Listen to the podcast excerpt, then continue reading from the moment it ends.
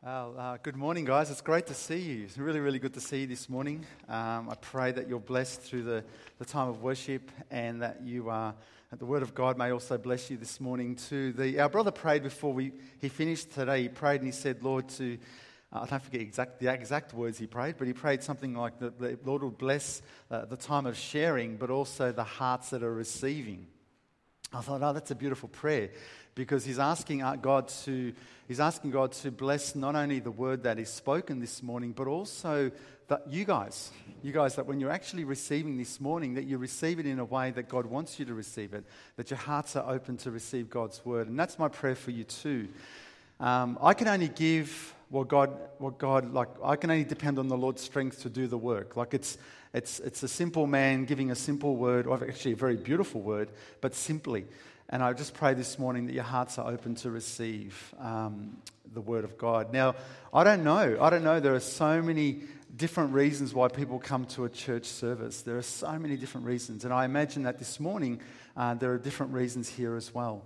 But I pray that this morning that you'll have one thing in mind, and that is that you want to receive God's word. You want to hear what God has to say to you. You want to listen carefully to the things of the Lord. And I think if that happens and if your heart is seeking Him, then I believe the Lord, by faith, will bless you and teach you and speak the words in your life that need to be spoken. I, um, I was reflecting this week, before we pray this morning, I was reflecting this week how how, how words mean so many different things to different people, in, even in Christian circles. And if you think about it, about it with me for a moment, you'll see what I'm, I'm trying to say. If we look at words like, you know, faith or words like um, grace, uh, words like sin or words like um, salvation or, or Jesus, these words, they just mean, they just mean so many different things to different people in the world.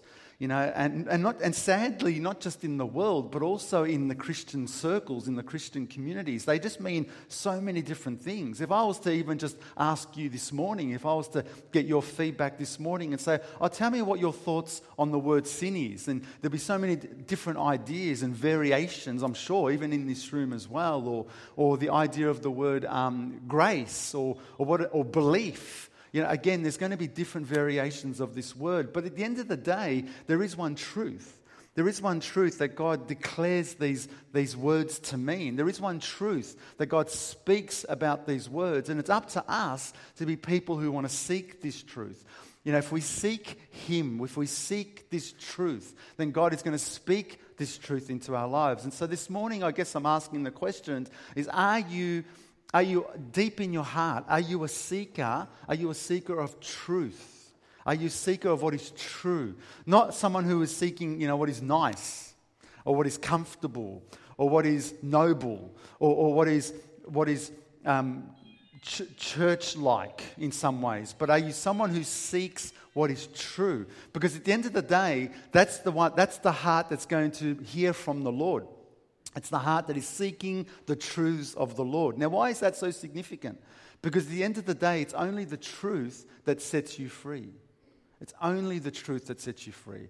You can coat it with as many layers of, of, of your own humanness that you like. You can coat it with the, your own versions of things, but you're always going to be bound. You're always never going to be set free. You're never going to experience what it means to walk righteously before your God or humbly before your God. You're going to have a version of it that's going to feel nice for a season, but at the end of the day, it's not going to deliver you and set you free from the things that, you, that are most captivating your heart. So I pray this morning that you are someone who seeks the truths of God. That might be uncomfortable. That may not always feel good. But what it will do is it'll deliver you. It'll truly put you on the path of righteousness for his namesake. And that's what Christianity is. And I pray this morning that your hearts are open to listen to the things that God has to speak to us. So let's pray this morning. Let's ask the Lord to open uh, our, all our eyes to the things He wants us to see uh, so that we can, uh, we can be followers of His truth uh, and, and His ways. So let's pray. Let's pray together. Loving Father, I want to thank you, Lord, for this place. I want to thank you, Lord, that we can come together in freedom to worship you and to listen to your word. And I pray, Lord, I don't really have much to give other than what you would like to give to your people this morning. So I pray in, in Jesus' name that you would speak your words of truth and that there are hearers this morning that are opening up their hearts, ready to receive the things that you want to say. Lord, I pray that we don't pretend. Lord, I pray that we don't play around with your truth, but that we are people who seek it, dig deeply for it, who desperately want it, and who are willing to protect it with all their lives. And Father, I pray this morning that you would speak those words that must be spoken in Jesus' name. Amen. Amen. I want to read a, a, passage this morning that is probably very familiar to, to most people. Before I do that, I want to tell you a little story that happened in the book of Acts before we go to our passage in the Gospel of John. Um, in the book of Acts, there's a beautiful, there's a little story, an almost unexpected story that happens in the book of Acts. And the book of Acts is very much like that. It's kind of almost a story of unexpected things because God's Spirit, God's Spirit is working uh, in that, in, in, those, in that time. And so little unexpected stories happen.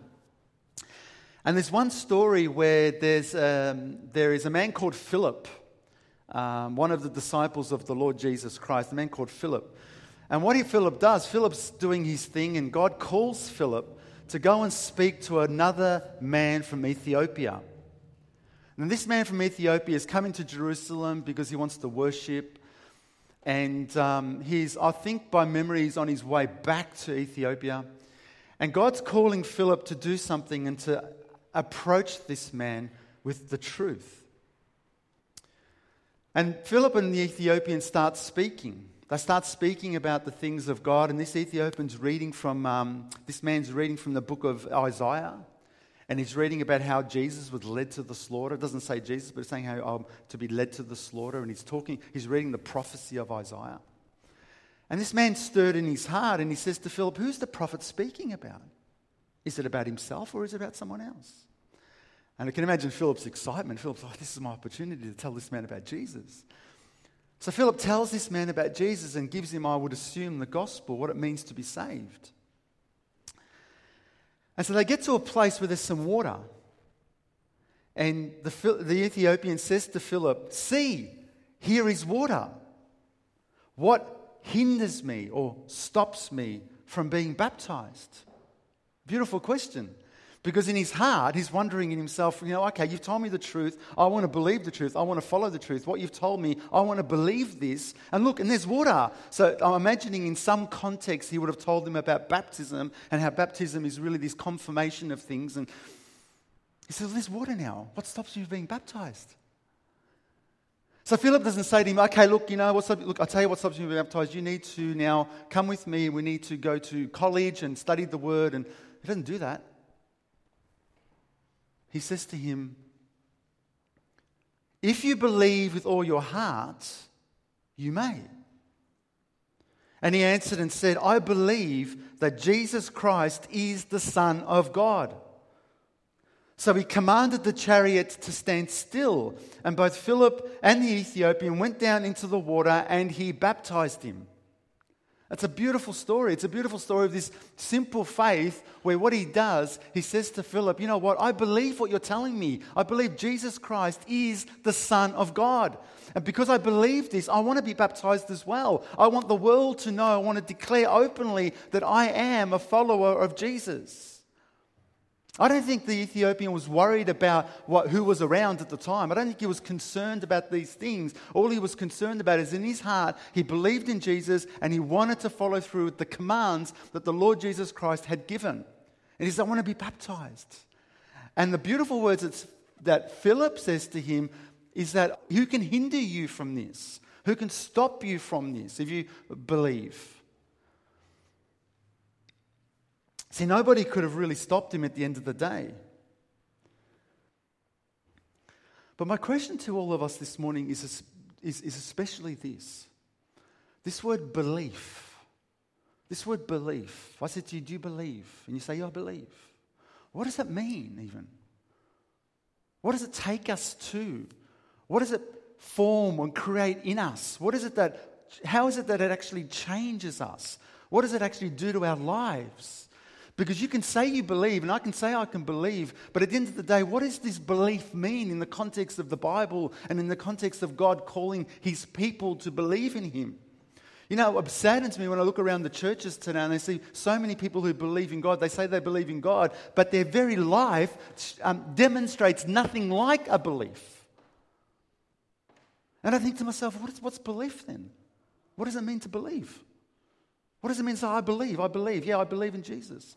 And their lives are nothing different to an unbeliever, to someone who doesn't believe. In fact, sometimes, sadly, they are, their lives are better than someone who says they, that, sorry, their lives are worse than someone who says they, they don't believe. What, is that, what does that even how, is that, how has that even happened in the church? How does, that, how does it become a reality in the churches today? Because what people are being fed today, what people are being taught today, is not the truth. And we can blame preachers and we can blame pastors and we can blame theologians. We can do all those sorts of things. But at the end of the day, you can blame as many people as you like. But if you don't seek the truth, God is going to have it on you. He's going to ask you, why did you not seek the truth? Because he promises this that if you seek me and seek me with all your heart, you will find me. And so Jesus lived his life demonstrating what this belief looks like. Do you know that? Jesus lived and taught us what he then is going to call us to so that we can have this beautiful image of what it means to believe. So, if you're a visual learner, you look at Jesus. You look at him and think, how did he live? So that we can then come to an understanding of what it actually means to follow Jesus. So turn with me to John chapter 13. And I want to read um, a beautiful passage of what is very familiar to many of us. When Jesus did one of the most humbling, humbling things that the Savior could have done, and that was to come and take up a towel and a basin and wash the dirty feet of his disciples. And he does this to demonstrate some beautiful truths to us of what it looks like to believe, what it looks like to follow Jesus. I want to start this passage in John chapter 13. I want you just, just to go with me. We're going to flip it around a little bit and I want you to go with me firstly from verse 15. I've told you the story, most of you know, that Jesus is teaching us, or Jesus is demonstrating through the washing of his disciples' feet. Okay? So this, this washing has just happened, and we're going to go back and we're going to read it. But verse 15, he says to his disciples this For I've given you an example that you should do as I have done to you. Okay? I'm not doing this in vain, my brothers. I'm not doing this in vain. I'm teaching you this and I'm doing this to you so that you, as an example, so you do what I'm doing. Look at that. Number one, if you like, tick of what it means to believe. Do what Jesus did. How complicated is that? How hard is that to understand? If Jesus loved, love. If Jesus forgave, forgive. If Jesus humbled himself, humble yourself. But why do Christians bicker, fight, argue, defend their rights, somehow find themselves in contention that shouldn't be there? Because at the end of the day, they don't do what Jesus did. Because they don't believe. So he says to them here, I've done something, so you should do as I have done to you. Most assuredly, I say to you, a servant is not greater than his master. You're following, yeah? Verse 16. A servant is not greater than his master, nor is he who is sent greater than he who sent him.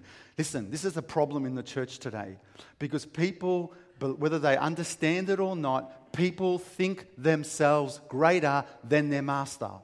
Oh, Jesus did that, but that's not what I should do. I'll do something differently. I won't humble myself and serve. I'll do something differently because they think in their hearts they're greater than their master. They know better than their master. They're more entitled than their master. Do you understand? They're not consciously thinking that, but for some reason they're thinking to themselves, yeah, that's what Jesus did, but I'll do it my way. So they're great. So you're greater than Jesus.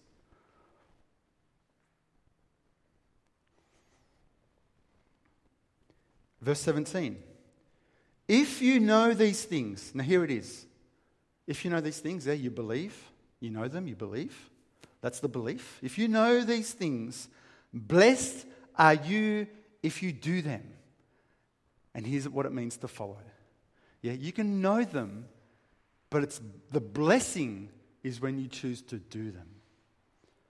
The blessing is if you follow with all your life every command and every word that Jesus spoke. If you know these things, blessed are you if you do them. Jesus didn't say, if you know these things, you're blessed. He said, if you know these things, you're blessed if you do them.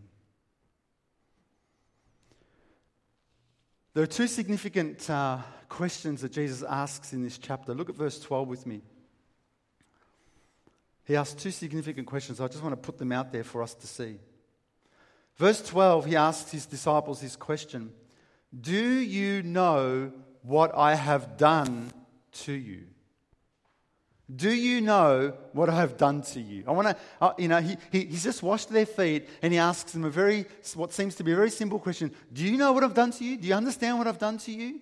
Can you consider what I've done to you? Are you prepared to consider and think about the things that I've just done for you? Because these things are very significant. And if you do not follow them, then you don't want to be one who believes in me. Do you know what I've done to you? Now, in this story here, we're going to read soon. In this story here, there's a man called Peter, one of Jesus' disciples, who kind of wrestles with this idea that Jesus is washing his feet. He can't, he kind of, can't comprehend how can he let Jesus wash his feet. And Jesus has this conversation with him, and then eventually Peter lets him do it. This Peter's quite a passionate disciple. And towards the end of this chapter, what Peter is saying to Jesus is, I'll follow you wherever you go. I'll, I'll go wherever you want me to go, Lord. So if you go right down to the end of the chapter, you'll see verse 37, the second question that Jesus asks in this chapter. Peter said to him, Lord, why can I not follow you now? Because that's, that's in the context of what Jesus had told them.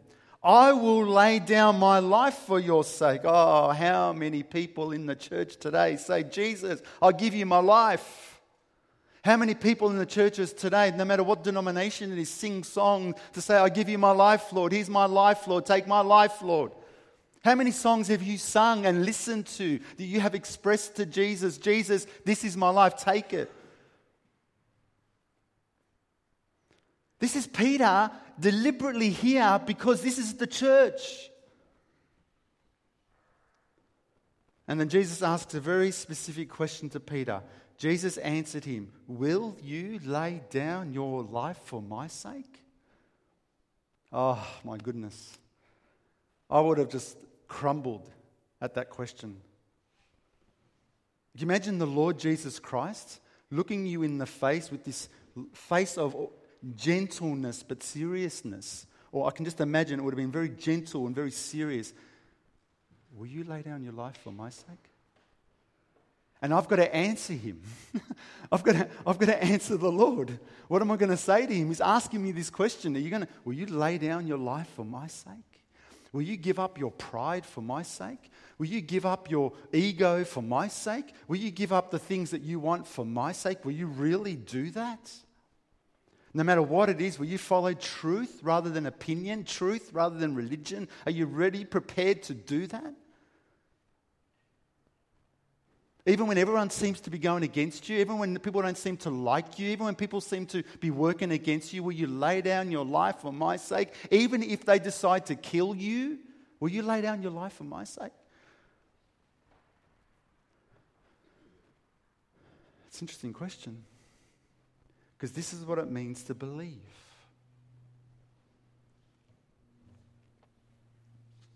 So, in this passage, Jesus teaches us how to follow.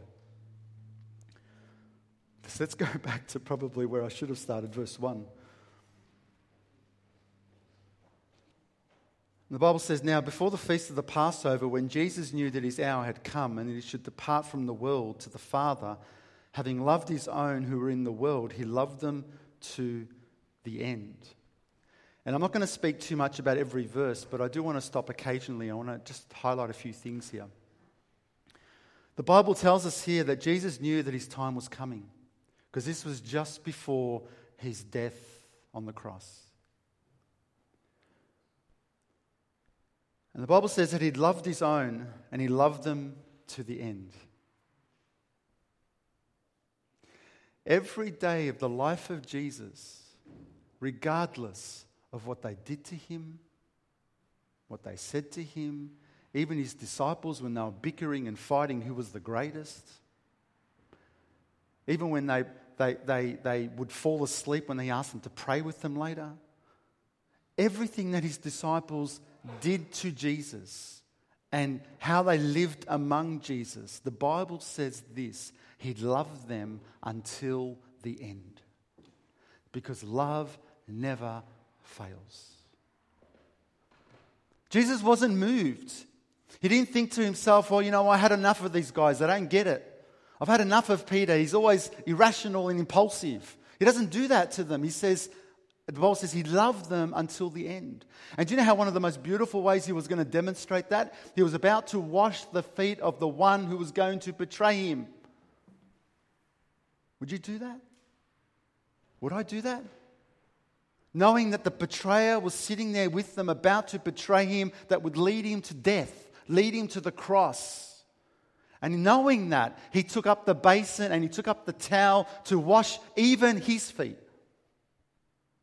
And we say, oh, but I don't like that guy because I don't like the way he acts. I don't like the way he talks to me. I don't like the way he, I don't like his habits.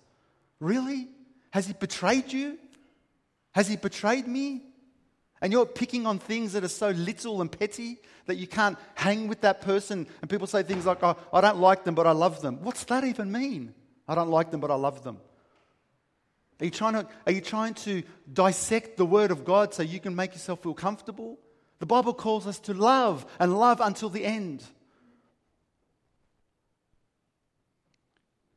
And so, what happens here? Jesus had no, had no doing this and, and, and, continuing to do this. And he, he Bible says he, loved them and he loved them until the end. And so, he, the Bible says, verse 2 and, and supper being ended, as they had had a meal together, the devil had already putting into the heart of Judas Iscariot, Simon's son, to betray him. And that's what I'm referring to here. Here he is sitting amongst his disciples, and Judas Iscariot is there, and the devil puts it in his heart to betray Jesus. And Jesus still decides he wants to wash his feet. But what I find interesting about this passage, that here we see one of the most intimate experiences that are happening between Jesus and his disciples. No one can argue that this is the will of God. No one can argue this is the work of God. No one can argue this is the anointing of God. But even in this place, even in this place, the devil comes in and does his work. You notice that? Oh, you know, you could be having an amazing ministry, but you're not immune from the devil's coming in and working because this could be part of the will of God. Maybe to test, maybe to sift maybe to reveal, who knows? and the enemy, God allows the enemy to come in and sift, maybe to do things because the word, the, the, the, the truth of God must be revealed. The work of God must be fulfilled. You could be a Sunday school teacher. You can be a youth group leader. You can be working in the medical field. You can be in the education industry. Whatever it is, you're doing the will of God. But even while you're doing the will of God, the devil's capable of coming in and doing things because this could be part of the will of God. So be, be encouraged and be strengthened. As the enemy comes to resist, then continue to resist him steadfast in the faith and love them unto the end.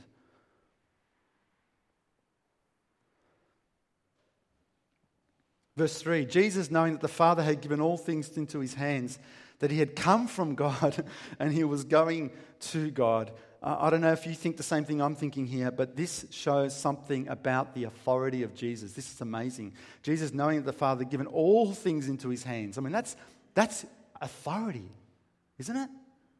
Jesus, the Father had given Jesus all things into his hands. He came from God and he was going to God. This is who else can claim this? This is authority here. Yet Jesus, in his love and his humility, did not confuse authority with superiority. Do you understand that?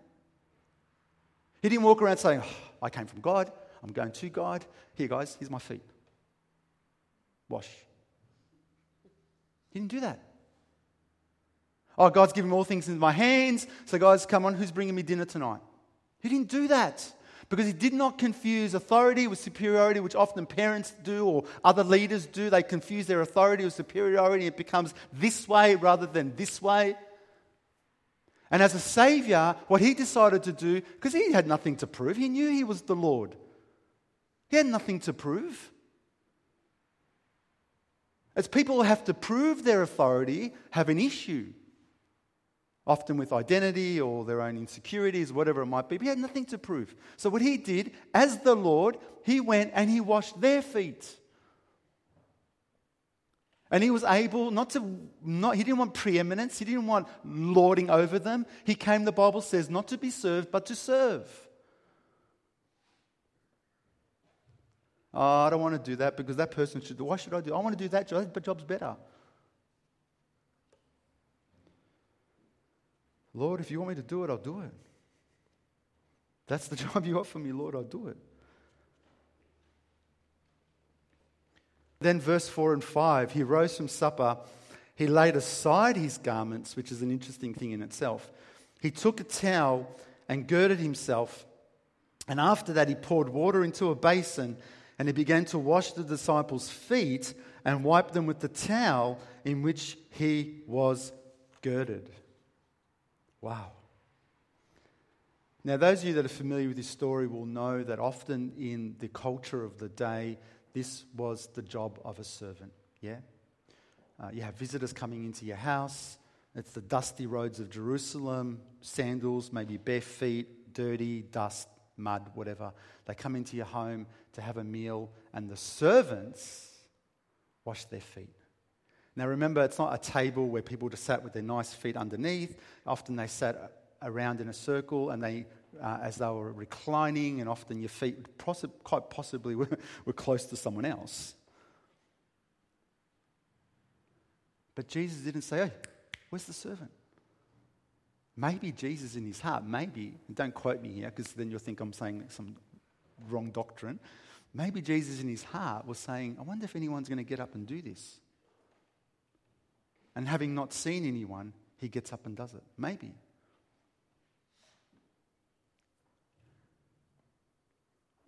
He wasn't worried about taking the role of a servant. Do you remember that famous story of D.L. Moody, the famous evangelist in the 1800s? Some of you know that story. It's a beautiful story. There was a conference in America, and a lot of European pastors were coming to this conference. And their tradition in, in, um, in the European culture of the day was they would leave their shoes they would leave their shoes outside their hotel rooms. And as they would leave their shoes outside their hotel rooms, then the shoes would get polished in the evening. And so, what D.L. Moody found in America, this, this wasn't Europe, this was America. And so, what he found was as the shoes were being left outside the hotel room, no one was polishing the shoes. This is the famous evangelist. this was a popular international evangelist. No one was polishing the shoes because this was America. So he called some of the, the, the, students, hey, come, let's, let's, let's deal with this issue. And they were like, no, no, I don't want to do this, I don't want to do this. So what he does, he collects them all, goes into a quiet room and starts polishing the shoes. So nobody sees him do it. And then brings them out. So in the morning, all these pastors have their shoes polished. Why did he do that? Why did he even think to do that? Because he took up his basin and his towel. He didn't worry whether people wanted to do it with him or not. He knew there had to be done, and he had to humble himself and do what would be considered right to do. He served, he loved, it was humility.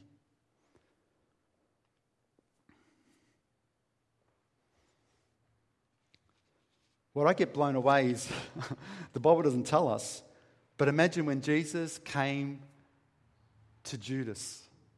I, I would love to have been a spider on the wall and watched what Judas did.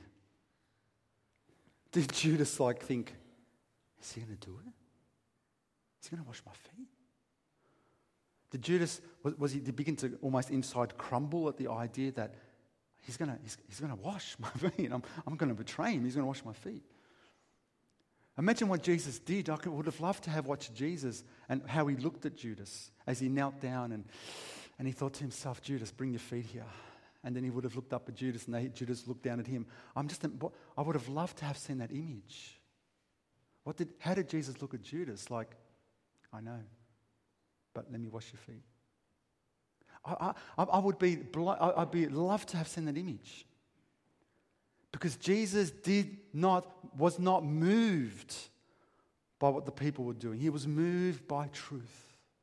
He was moved by his love for the Father and his love for others. And this is what moved him. And so Jesus, um, so, then, so then he comes to Peter, right? He comes to Peter, verse 6. And he came to Simon Peter and said, and Simon Peter said to him, Lord, you're not washing my feet. So are you washing my feet? Jesus answered and said to him, What I'm doing you do not understand now, but you will know after this. Peter said to him, You shall never wash my feet. Jesus answered, If I do not wash you, you have no part with me. And Simon Peter said to him, Lord, not my feet only, but also my hands and my head. Of course, this is, this is characteristic of Peter. I want to ask the question why was Peter resistant? I don't know. Was it because he loved Jesus? And he thought, this is, whoa, this is way too disrespectful. Was it out of pride? You can't touch my feet, Lord. This is like not right. Was it pride? He didn't allow Jesus to come and me do what Jesus needed to do. Whatever it was, I want to ask you these very, two very simple questions. What kind of, um, how do you meet, rather, how do you meet the requests of the Lord when they are spoken into your life? How do you meet them? When the Lord speaks to you a word of truth, how do you meet that? Do you meet it with the same resistance, with the pride, or maybe nobly out of love, whatever that even looks like? But do you meet it with the same resistance? And how do you meet the requirements that God has, not Him towards you only, but then what He requires from you toward others? Do you meet it with the same resistance?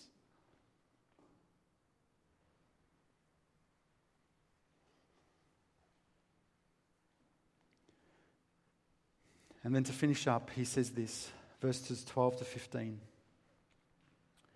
So when he washed their feet, he'd taken his garments and sat down again. He said to them,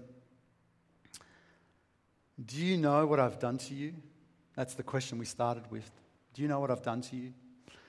If you call me teacher and Lord, you say, Well, for so I am. If I then, your Lord and your teacher, have washed your feet, you also ought to wash one another's feet.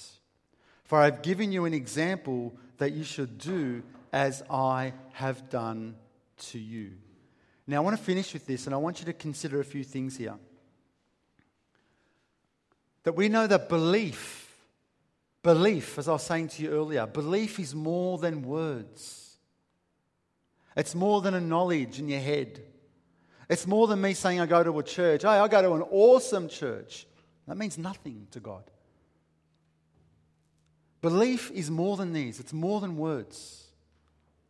And Jesus is saying here, quite significantly, He says, You call me teacher and Lord. Oh, wow.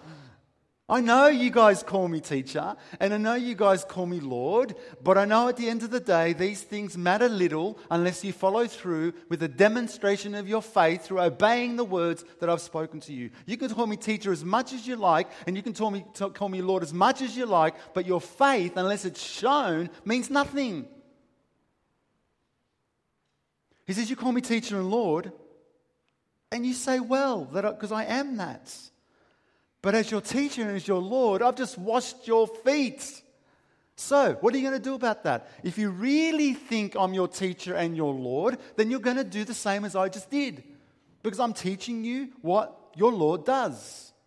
And I'm teaching you what you must do as well. But if you don't really believe I'm your teacher and Lord, you'll walk away thinking they were nice words this Sunday morning. It was really passionate, it was really exciting, it was really good, and you'll do nothing about it. The next time someone comes and wants to somehow challenge you or, or your, somehow uh, your, your sensitivity is pricked in some ways, you will go into defense mode again. But your teacher and your Lord says, hey, humble yourself and do what is truthful in the matter. Remember, Jesus said, um, Matthew 15, Jesus said, These people draw near to me with their mouth and they honor me with their lips, but their heart is far from me. Do you remember that? So, what Jesus acknowledged that these people were really, really good in coming to God, really, really uh, uh um, with, with articulation before God, and they could worship God, and maybe they sing worship songs to God, and maybe they pray to God, and they say, Lord, you are Lord, you are God, you are good. They come close to God with their mouth, but their heart is far because they do not follow through. There is no obedience to the Word of God. It's pick and choose obedience. It's, it's a tailor made Christianity. You know, I'll pick this, I'll obey that because that's comfortable, but this one here, it's too hard. I'll, I'll, I'll choose what I want to do with Christianity. This is not a sacrifice life, beloved. This is not laying down your life on the altar. A dead man doesn't say, Oh, I'll move this arm, but not that arm. One who's laid down on the altar said, Lord, speak, your servant's listening. If this is what you want, I'll do it. Otherwise, just Anyway, but I'll, I'll do this. I'll do this, Lord, because that's what you're asking me to do. Then, in another passage in Matthew 7, Jesus said this Not everyone who says, Lord, Lord, shall enter the kingdom of heaven, but he who does the will of my Father in heaven. And so, Jesus is saying a very similar thing here. You can say, Lord and Lord. You can call me Lord, and you can use the words Lord, because they're very significant words. You can call me Lord, Lord, but not everyone who says this shall enter the kingdom of heaven, but he who does the will of my Father. There you go. So you can say Lord. Lord's one thing, but it's the one who does the will of my Father. Many, many years ago, I heard this um, like a little poem. And some of you would know this poem. I'm sure you've heard it before. It's written in a, a, inside of a cathedral church in Germany, Lübeck, I think it is, in Germany. And it's, it's obviously it's written in this church, but it's become kind of a worldwide thing. People, people hear about it and know about it. And I want to finish with this because I think we all have a decision to make. We have a decision to make this morning about what we do with belief. We can choose to make belief something that we keep in this room, we keep privately, you know, we keep it for a Sunday, or we can make belief what God calls it to be, and that's every single part of your life surrendered to the will of God, no matter what the cost. That's what distinguishes Christianity and the church. Will you lay down your life for me? Listen to this. This is like, the, this is like God speaking. You call me master and you obey me not. Yeah, this is God speaking. You call me master and you obey me not.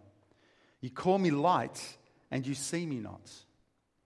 You call me the way, and you walk me not.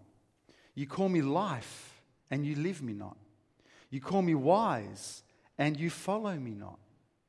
You call me fair, and you love me not. You call me rich, and you ask me not. You call me eternal, and you seek me not.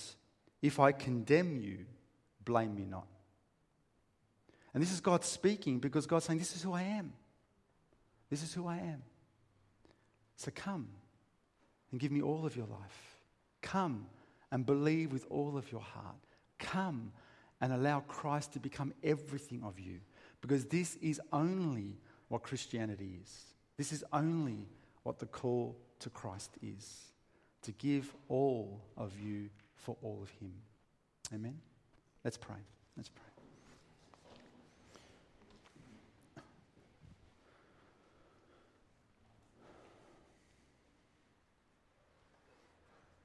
Father in heaven, Lord, I come before you this morning knowing that in my own heart, Father in heaven, there is absolutely nothing else that I'm required to do but to surrender. To not believe, Father, simply because it feels good or seems good. To not believe, Lord, simply as a matter of the mind or something that I feel like I want to do. But rather, Lord, because of I love you, because of a love for you, you are the truth. And there is no other way but through you. I thank you for your word, Lord, and I thank you for your example, Lord Jesus Christ, that you were so willing to grab that basin and grab that towel and to wash all the feet of the disciples, even the one who was about to betray you. There is nothing, Lord, there's nothing else to do but to follow you. I pray that you bless and encourage my brothers and sisters. I pray that they would be strengthened to know that as they decide to do this, that you will empower and strengthen them because this is your desire. And if you desire it, Lord God, then you'll will it. And I thank you for this. Bless them, Father, and encourage them to only have you before them. In Jesus' name.